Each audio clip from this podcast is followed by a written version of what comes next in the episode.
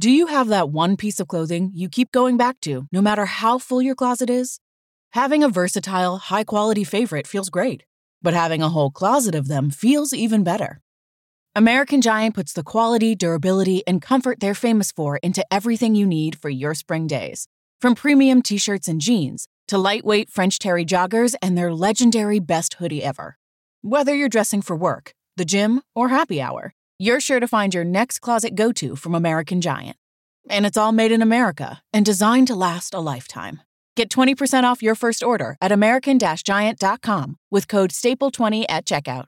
That's american dash giant dot com, code S T A P L E twenty. What's the easiest choice you can make? Window instead of middle seat? Picking a vendor who sends a great gift basket? Outsourcing business tasks you hate? What about selling with Shopify? Whether you're selling a little or a lot, Shopify helps you do your thing, however you cha-ching. Shopify is the global commerce platform that helps you sell at every stage of your business. From the launch your online shop stage to the first real-life store stage, all the way to the did we just hit a million orders stage? Shopify's there to help you grow. Whether you're selling scented soap or offering outdoor outfits, Shopify helps you sell. Wherever and whatever you're selling, Shopify's got you covered. Sign up for a one dollar per month trial period at shopify.com slash try. Go to shopify.com slash try now to grow your business, no matter what stage you're in. Shopify.com slash try. The following podcast is a production of the Factual Data Creations Facility.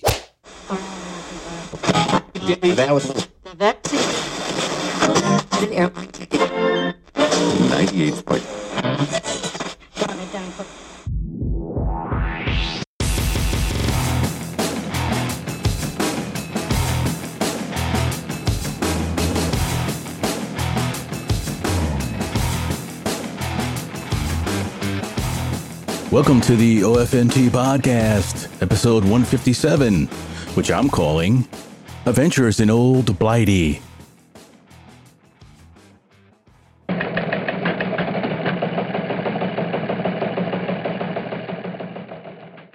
Tech News. Hear that? That's the sound of crickets, which reflects the state of the news in the tech industry this week. I don't know if it's because all the interns who do most of the work at these companies are on spring break, or the recent crash of Silicon Valley Bank has put a halt on new releases. But it's been eerily quiet in the tech space this week. I've done what was necessary to dig up the few morsels I can find that I think would be of interest to you.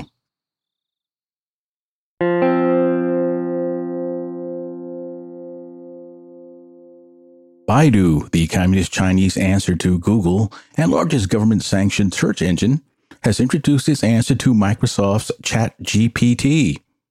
Ladies and gentlemen, introducing ERNIE Bot, or at least a pre-recorded presentation of it. That's right, there were no live demonstrations of this product at the introduction. Baidu C E O Robin Li disclosed that some six hundred fifty companies have signed up to use ERNIE Bot. I couldn't find a list of what companies have signed up, though. My guess is the list is made up primarily of Chinese companies and those of the Communist Giant's vassal economies. ERNIE stands for Enhanced Representation of Knowledge Integration.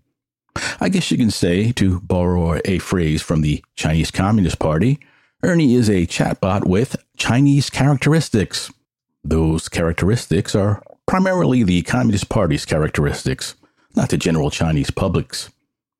Which brings us to the problem Chinese tech companies have bringing products such as A I bots to the public. Not only do they have to invest in research, design, and create products such as ERNIE, they also have to submit the product for scrutiny to the government, which I'm sure censors out the parts they deem subversive. I'm sure the communists also make suggestions on things to add to it. For example, there are already reports that ERNIE and other Chinese-created A I chatbots will not be allowed to discuss internal politics, but will allow a mostly negative take on other forms of governments. These reports are mostly coming from Hong Kong-based journalists. In my opinion, the good news of these government-induced restrictions is that they stifle innovation within the Chinese tech industry. If these companies were unshackled, they would probably be far ahead of their Western counterparts.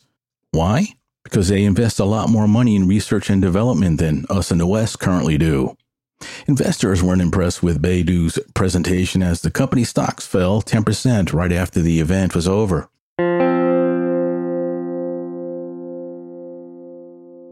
This story comes from the Saber Rattling Department. The Biden administration has demanded that ByteDance, the communist Chinese company that owns TikTok, divest its ownership or the app will be banned within the United States. This latest threat to ban the app comes from the Committee on Foreign Investment in the United States, C F I U S for short. I've previously shared my opinion on this. I believe most of these calls for banning TikTok is because it's become so popular. It's so popular that it's siphoning off the majority of advertisement revenue from domestic companies, which decreases the bottom line, meaning it's all about the money. A minor part of all this is the communist government's access to U S users' data. Wait a minute.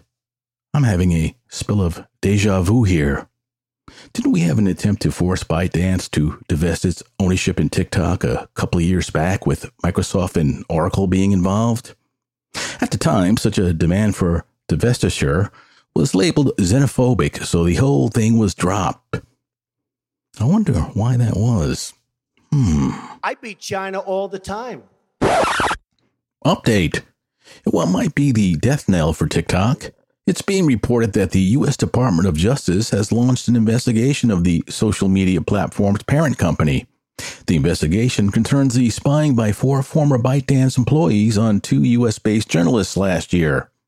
ByteDance has admitted that the incident happened and fired the employees deemed responsible last December. Journalists in the U K were also targeted. All the journalists were covering ByteDance, and the former employees were tracking their location to see if they were be- meeting with employees of ByteDance. All I can say is that it's a good thing ByteDance has a large treasury because they'll need it.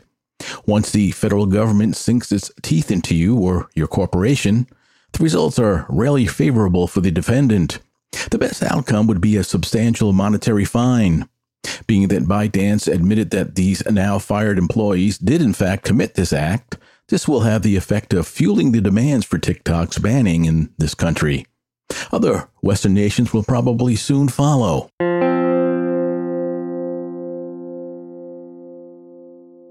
Third largest mobile phone carrier, T-Mobile, announced that it is buying M V N O carrier Mint Mobile for one point three five billion dollars. That's a lot of money. Mint already uses T-Mobile's network to provide its service to customers, so the transition should be seamless. Well, I guess current Mint employees can look forward to being laid off once the purchase is complete.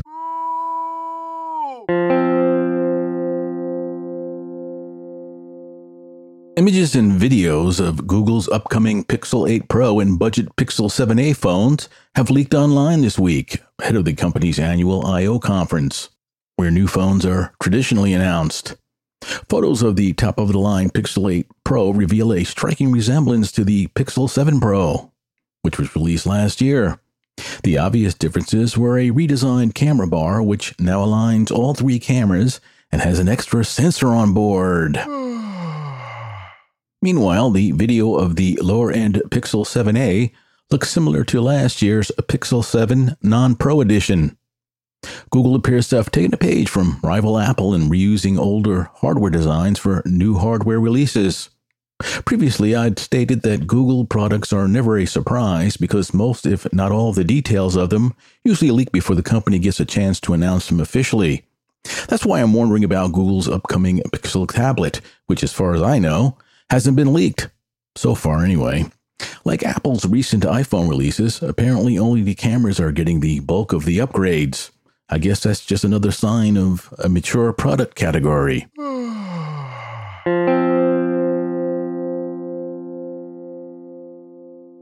Not to be left out, Republic of Korea's tech powerhouse, Samsung, is rumored to be refreshing the company's rival to Apple's AirTag, the Galaxy SmartTag. This, the AirTag, and its rival products are a category I have no need or interest in. Previously, I've said the same about iPads and Apple T V streaming boxes, only to change my mind and succumb to these products, and not only buying them, but also enjoying using them. Well, the AirTag wasn't one of those kind of products. Many would probably disagree with this, but I rarely misplace things, and I, I don't want to spy on anyone or their possessions. That's what Apple AirTags, Tile, and the incoming Samsung version seem to be designed for. Now, I did consider buying the AirTags, but no matter how creative I got in attempting to justify a purchase of them, in the end, I just couldn't do it. Samsung's revamped Galaxy SmartTags are expected to hit store shelves in the third quarter of this year, just in time for the holiday gift-giving season.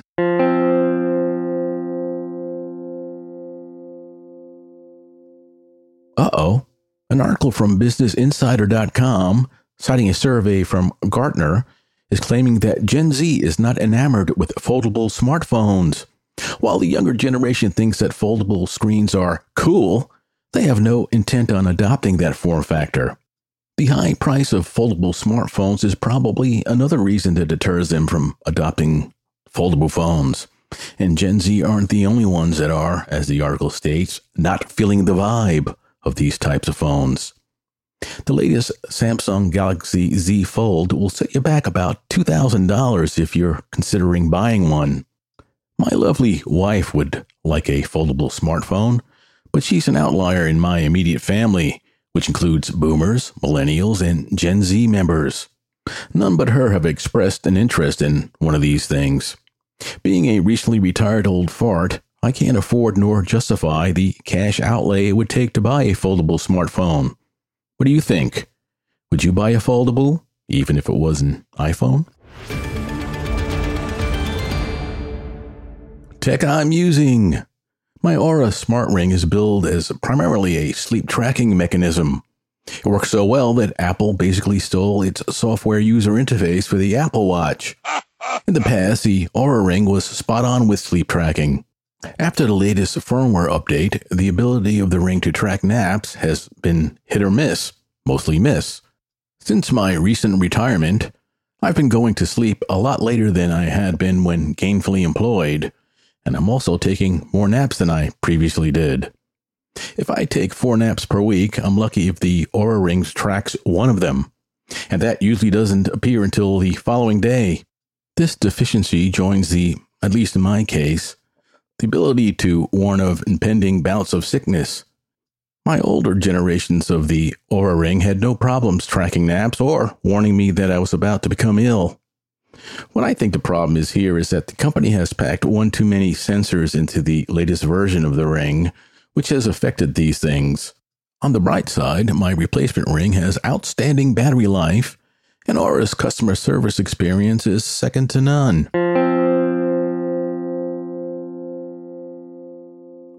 A couple of years ago, I purchased a cell phone stand after seeing a coworker using one at work. My lovely wife thought it was stupid, but wound up being the main user of the thing, using it for taking video calls from relatives while she was doing other things, or she just didn't want to have to hold the phone during long-duration calls. In other words, she co-opted my stand. I purchased another one, which I use for propping my phone up in order to monitor the software that came with my high-tech electric toothbrush, which shows the progress of the deed. I also use the stand while showering to listen to podcasts, and no, I don't have my phone in the shower with me. Well, I like the stand so much that I bought two foldable versions, one for me and one for my wife. She uses it when traveling to visit relatives. The stand folds down flat, making it convenient for carrying in her purse. If I ever do travel, I'll just throw mine into a small bag.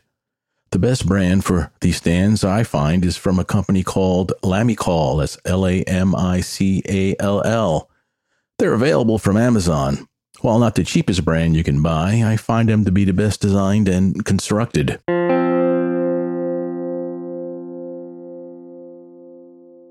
And finally, for the tech I'm using section, I've been using the ChatGPT version of Microsoft's Bing search engine for a few weeks now. Let's just say the experience has left me eh, underwhelmed. What? Maybe I'm just set in my ways, but I find it easier and faster to just type in my search query rather than talking to an inanimate object. Plus, I prefer the layout of the results generated from my queries using the now old-fashioned way of using an internet search engine. You know, just maybe I just don't get it. Entertainment news. My son and I have lately started having a weekly movie night. What we do is, you know, we just rent a movie we both agree we would like to watch. Well, unfortunately, this only lasted a couple of weeks because there's just not anything worth renting. This just shows you how bad new releases are these days. Now, a while back, I told you about a television series called Gangs of London that I watched on Amazon's Prime Video service. After I had finished watching the entire first season, I was excited to see that a second season was available. Well, I watched the first episode of that second season and then took a break from the show for a few days. When I returned to the show for episode two, I discovered it was now behind a paywall. It seems that Prime had the rights to stream Gangs of London, but lost them to A M C plus. It would have cost me nine dollars per month to continue to watch the show. Well, this past Monday, I saw that A M C plus had a seven-day free trial subscription offer, which I took advantage of. I binge-watched all of the seven remaining episodes of the second season in three days, and then canceled that subscription, thus avoiding having to pay that nine dollars per month fee. Now I just have to figure out a way to watch the third season of the show without having to lay out any money when it starts next December. The one and only show I currently watch on Apple T V Plus is Truth Be Told. It's in its third season now. I still enjoy watching it, but wokeness seems to be taking over the scripts more and more with each episode. Is this really necessary? As I said last episode, I just want to be entertained, not lectured. Is this too much to ask? I hope that the upcoming season two of the science fiction show Foundation doesn't suffer from this plague that seems to be infecting just about all sources of entertainment these days.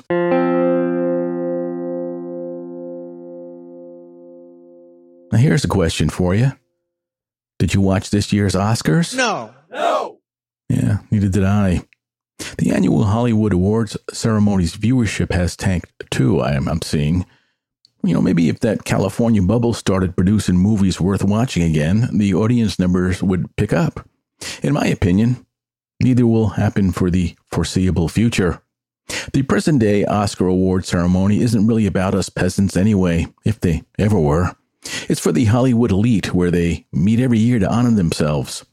With the internet and social media, there's no mystique surrounding actors these days.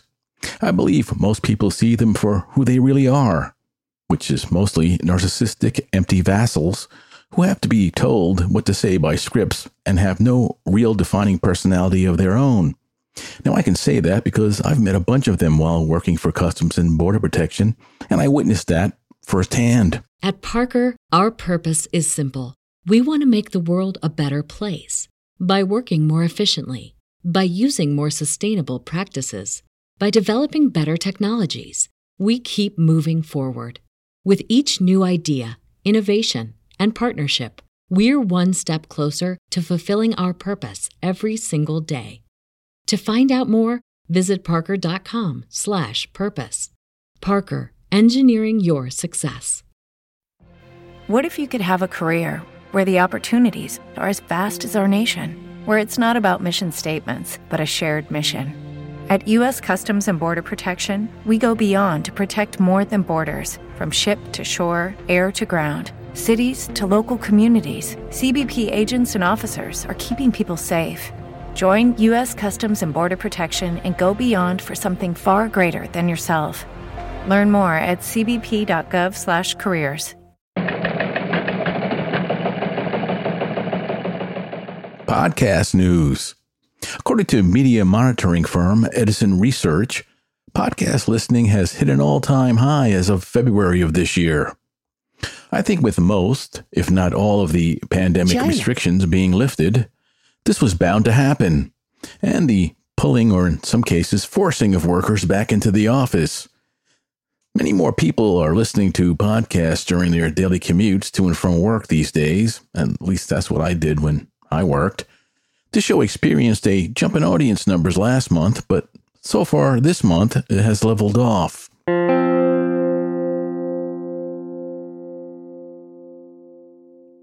Continuing with Edison Research, the firm lists Welcome to Night Vale as the number one show in the fiction category. I listened to an episode of the show a while back, but I could say I wasn't impressed. After seeing this ranking, I gave a listen to its latest episode and still wasn't impressed. Maybe I'm just too old to get it. I find it neither funny nor scary. Some years ago, I remember watching a short video concerning the making of the podcast and was amazed at one of the members of the cast recording his part in a cramped closet using, of all things, a Blue Yeti microphone. Just goes to show you that content is king. I wonder if that cast member still records that way now that the podcast has hit the big time.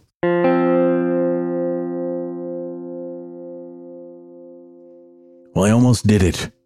I almost bought myself an Electro Voice R E twenty microphone. I've always wanted to get myself one.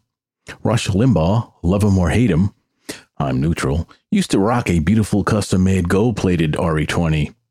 I bet you that particular mic is worth some serious cash since his death. When poor Mister Limbaugh's descendants finish blowing through the fortune he amassed, I'd wager that thing will be up for sale. The only thing in the past that stopped me from snagging one of these bad boys was the horrible grayish-green color they came in. Well, last year, Electro Voice released the R E twenty in basic black, and I've been drooling over one ever since. I was just about to pull the trigger and plop down my hard-earned cash for one, but decided to fire up the Tube of You, YouTube that is, and watch some reviews and comparisons. Mainly comparisons with what I use now, which is the much less expensive R E three twenty. I wore headphones while watching these videos, which goes to show you how serious I was about buying one of these iconic microphones. Well, to my tired old ears, there isn't much difference in sound between the R E twenty and the R E three twenty. What difference there was wasn't worth the over two hundred dollars price difference anyway. I'm sticking with my old tried and true R E three twenty for now. Hmm, I do have one of those landmark birthdays coming up next year, though.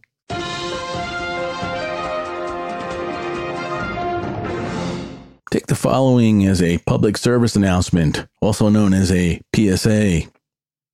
Former President Trump You're fired. announced that he expects to be arrested on this upcoming Tuesday in connection with the Stormy Daniels payoff scandal. The former president has called for protests to take our country back, and that was a quote. If you're a fan of the ex-chief executive, no. I'd advise staying away from any demonstrations. If you decide to attend one of these protests, look no further than what happened to the January sixth protesters.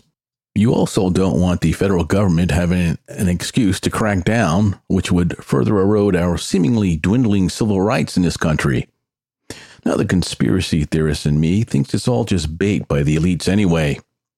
So do yourself a favor and sit this one out. If you want to protest, protest at the ballot booth next fall with your peaceful, legal vote.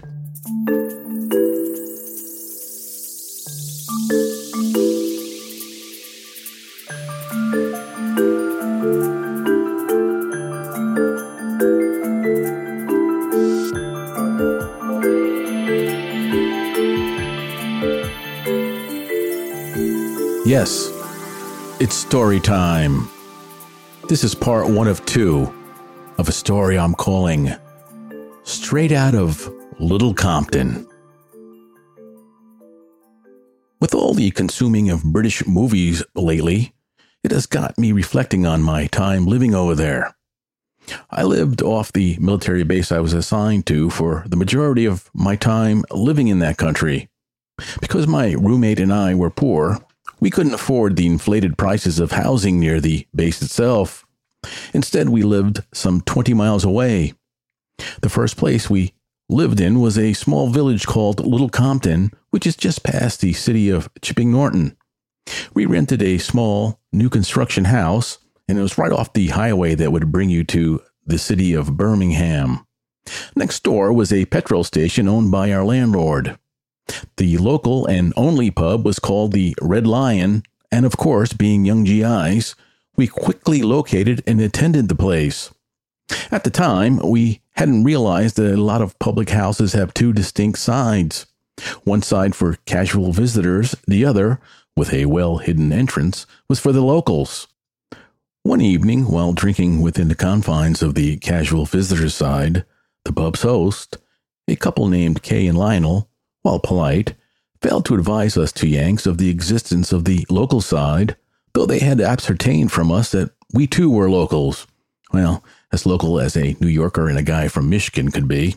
My roommate Rick was the first one of us to realize this phenomena as we waited for his beer and quickly called me over to the bar. He pointed towards an opening to the left behind the bar through which we spied a crowd seemingly enjoying themselves, something Rick and I weren't in the subdued atmosphere of this parent visitor's side of the bar.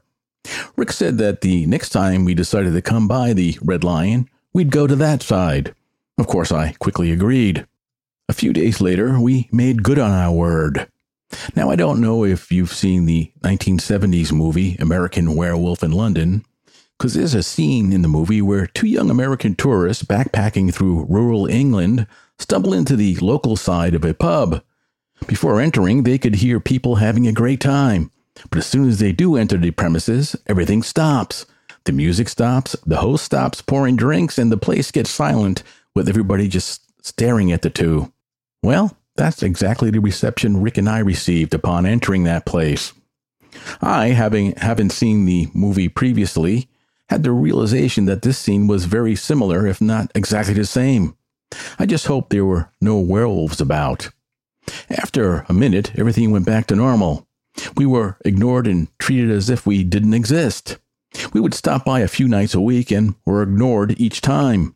Rick brought this up to the husband and wife hosts, Kay and Lionel. Lionel told us that they'd been the host of this pub for nearly a year, and besides ordering drinks, no one spoke to them either. All four of us had a good chuckle at that.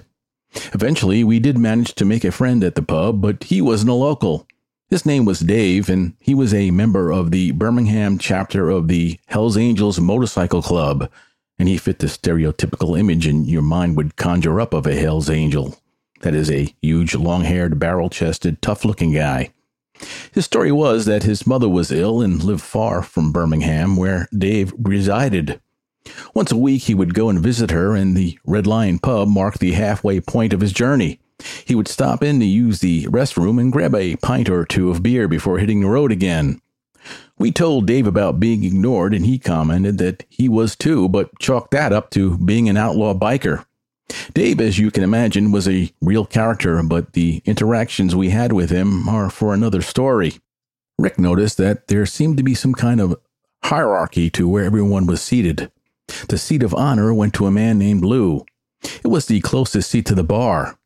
I mentioned Lou because he would be pivotal in us finally breaking the ice with the rest of the locals. After going to the Red Lion for about a month and still being very much invisible to everyone but Kay and Lionel, Rick asked Lionel why was Lou given that what seemed to be the best seat in the house.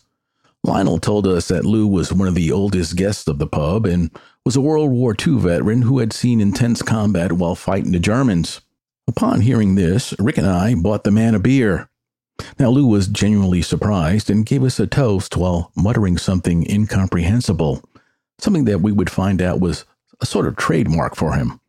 Now, this gesture did not go unnoticed by the rest of the locals, with one of them even giving a nod of approval for our action. This marked the first time we were recognized as existing by any of them, save for Lou thanking us for the beer we bought him. Well, next week I'll continue with this story.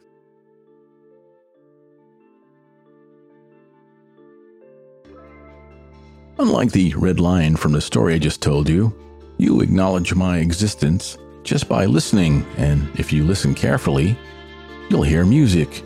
Music which signals the ending of episode one fifty-seven. Well, I hope you enjoyed this episode. I enjoyed making it for you. If you liked what you heard, you can make a donation using the link in the show notes.